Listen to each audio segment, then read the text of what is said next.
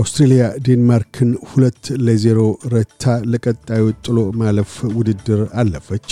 የአስቸኳይ ጊዜ አዋጅ ጠቅላይ መምሪያ በአማራ ክልል የተወሰኑ ስፍራዎች በታጣቂዎች መያዛቸውንና እስረኞች መለቀቃቸውን ገልጦ የተከሰተውን የጸጥታ መደፍረስ ለመቀልበስ የሚያስችሉ ሥራዎች እየተከወኑ ነው አለ። የሚሉት ግንባር ቀደም ርዕሰ ዜናዎቻችን ናቸው።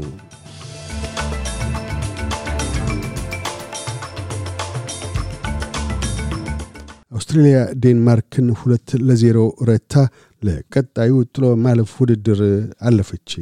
ዛሬ ሰኞ ማምሻውን ሲድኒ ላይ በተካሄደው ግጥሚያ አውስትሬልያ በድል አድራጊነት ከ16 ቡድናት ጥሎ ማለፍ ወደ 8 ቡድናት ጥሎ ማለፍ አልፋለች። ቀጣዩን ግጥሚያዋን በነገው ምሽት ከፈረንሳይና ሞሮኮ አሸናፊ ከሚሆነው ቡድን ጋር ይሆናል። ይህ በእንዲህ እንዳለም የአውስትሬልያ በአውስትሬልያና ኒውዚላንድ አስተናጋጅነት እየተካሄደ ባለው የ16 ቡድናት ጥሎ ማለፍ ጨዋታ በትናንትና ሁለት ኔዘርላንድስ ደቡብ አፍሪካን ሁለት ለዜሮ በዛሬ ሁለት በተካሄዱት ግጥሚያዎች ስዊድን ዩናይትድ ስቴትስን በፍጹም ቅጣት ምት አምስት ለአራት እንግሊዝ ናይጄሪያን በፍጹም ቅጣት ምት አራት ለሁለት አሸንፈዋል። ከአፍሪካ ቡድናት ውስጥ የቀረችው አገር ሞሮኮ ብቻ ናት። የምርጫ ቦርድ ህወሓት ተብሎ የሚጠራ ክልላዊ ፓርቲን ለመመስረት የቀረበውን የቅድመ ዕውቅና ጥያቄ ውድቅ ማድረጉ ስህተት አይደለም ሲል ፍርድ ቤት በየነ።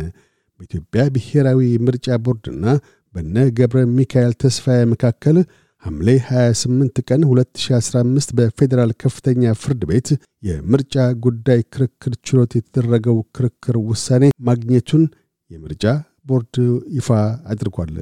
ይህንኑ የፍርድ ቤት ውሳኔ በዕለተ ሰኞ ይፋ ያደረገው የምርጫ ቦርድ ፍርድ ቤቱ ህዝባዊ ወያኔ ሐርነት ትግራይ ህወሓት ተብሎ የሚጠራ ክልላዊ ፓርቲ ለመመስረት የቅድመ ዕውቅና ፈቃድ መጠየቃቸው በተጠቀሰው ስያሜ የሚጠራ ለረጅም ዓመታት የሚታወቅ ፓርቲ የነበረ በመሆኑ በዚሁ ስም አዲስ ፓርቲ መቋቋም መራጩን የሚያደናግር በመሆኑ ቦርዱ ሰኔ አምስት ቀን 2015 ህዝባዊ ወያኔ ሐርነት ትግራይ ህወሓት ተብሎ የሚጠራ ክልላዊ ፓርቲ ለመመስረት የቀረበውን የቅድመ ዕውቅና ጥያቄ ውድቅ ማድረጉ ስህተት አይደለም በሚል የቦርዱን ውሳኔ በማጽናት ውሳኔ እንደሰጠ አስታውቋል።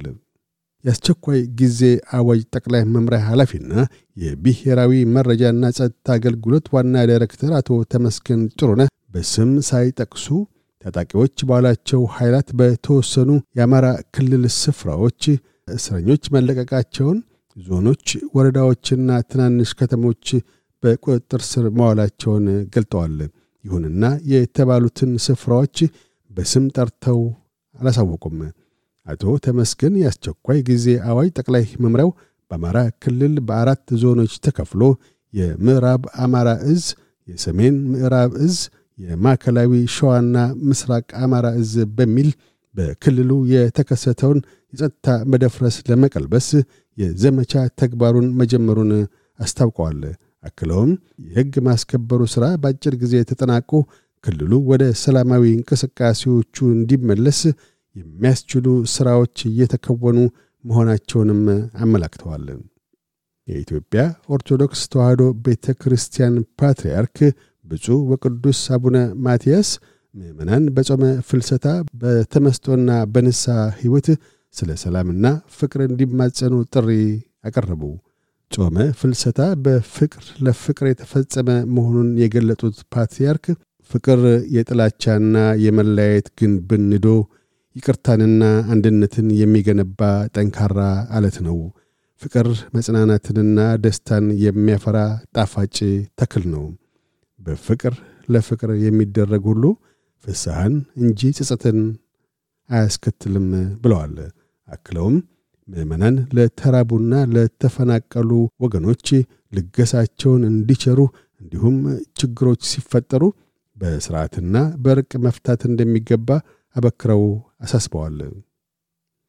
አውስትራሊያውያን ይበልጡኑ የኦንላይን ተጠቃሚ ከመሆናቸው ጋር ተያይዞ ብቸኝነት እየጨመረ መሆኑን አንድ አዲስ ሪፖርት አስታወቀ።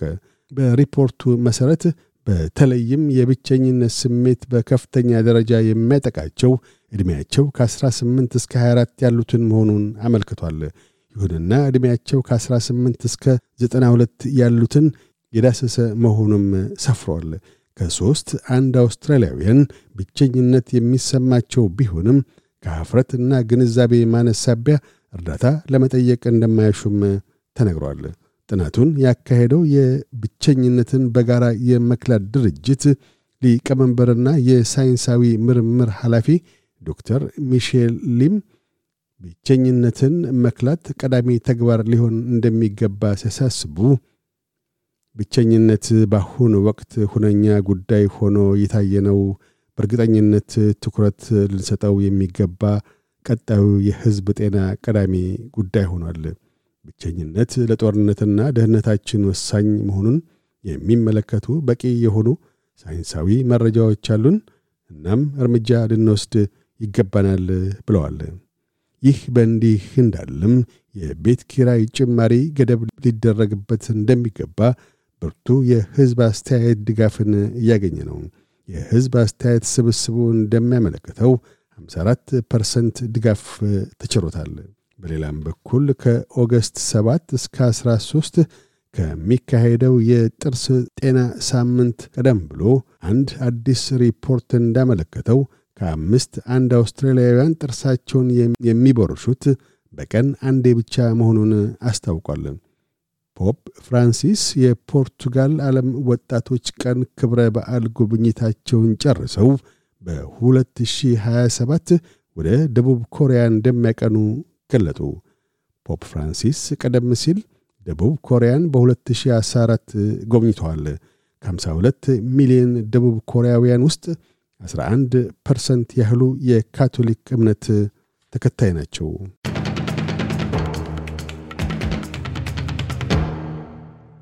በዚሁ ወደ ውጭ ምንዛሪ ተመን እናመራለን። አንድ የአውስትራሊያ ዶላር 59 ዩሮ ሳንቲም ይመነዘራል። አንድ የአውስትራሊያ ዶላር 65 የአሜሪካ ሳንቲም ይሸርፋል። አንድ የአውስትራሊያ ዶላር 36 ኢትዮጵያ ብር ከ02 ሳንቲም ይዘረዝራል። ቀጥለን የነገውን የአውስትሬሊያ ዋና ዋና ከተሞችና የአዲስ አበባን የአየር ጠባይ ትንበያ እናሰማለን። ፐርስ ያካፋል። ዝቅተኛ 14፣ ከፍተኛ 21። አድላይድ ፀሐያማ ሆኖ ይውላል። ዝቅተኛ 6፣ ከፍተኛ 18 ሜልበርን በከፊል ደመናማ ይሆናል። ዝቅተኛ 5 ከፍተኛ 15 ሆባርት በከፊል ደመናማ ይሆናል። ዝቅተኛ 5 ከፍተኛ 15 ካንብራ በከፊል ደመናማ ይሆናል። ዝቅተኛ 2 ከፍተኛ 16 ሲድኒ ብሩህ ይሆናል። ዝቅተኛ 10 ከፍተኛ 18 ብሪስበን በከፊል ደመናማ ይሆናል። ዝቅተኛ 11 ከፍተኛ 23 ዳርዊን በአብዛኛው ፀሐያማ ሆኖ ይውላል። ዝቅተኛ 20 ከፍተኛ 32 አዲስ አበባ ነጎድጓዳማና ካፋያማ ይሆናል። ዝቅተኛ 11 ከፍተኛ 19። ዜናውን ከማጠቃላችን በፊት ርዕሰ ዜናዎቹን ደግመን እናሰማለን። አውስትሬልያ ዴንማርክን ሁለት ለዜሮ ረታ ለቀጣዩ ጥሎ ማለፍ ውድድር አለፈች። የምርጫ ቦርድ የህወሓትን ቅድመ ዕውቅና ውድቅ ማድረጉ ስህተት አይደለም ሲል ፍርድ ቤት በየነ። የአስቸኳይ ጊዜ አዋጅ ጠቅላይ መምሪያ በአማራ ክልል የተወሰኑ ስፍራዎች በታጣቂዎች መያዛቸውንና እስረኞች መለቀቃቸውን ገልጦ የተከሰተውን የጸጥታ መደፍረስ ለመቀልበስ የሚያስችሉ ሥራዎች እየተከወኑ ነው አለ። የሚሉት ግንባር ቀደም ርዕሰ ዜናዎቻችን ናቸው። እያደመጡ የነበረው የ SBS አማርኛ ፕሮግራምን ነበር። የፕሮግራሙን ቀጥታ ስርጭት ሰኞና አርብ ምሽቶች ያድምጡ። እንዲሁም ድረገጻችንን በመጎብኘት on demand እና በ SBS mobile app ማድመጥ ይችላሉ። ድረገጻችንን SBS dot com dot au Amharic ን ይጎብኙ።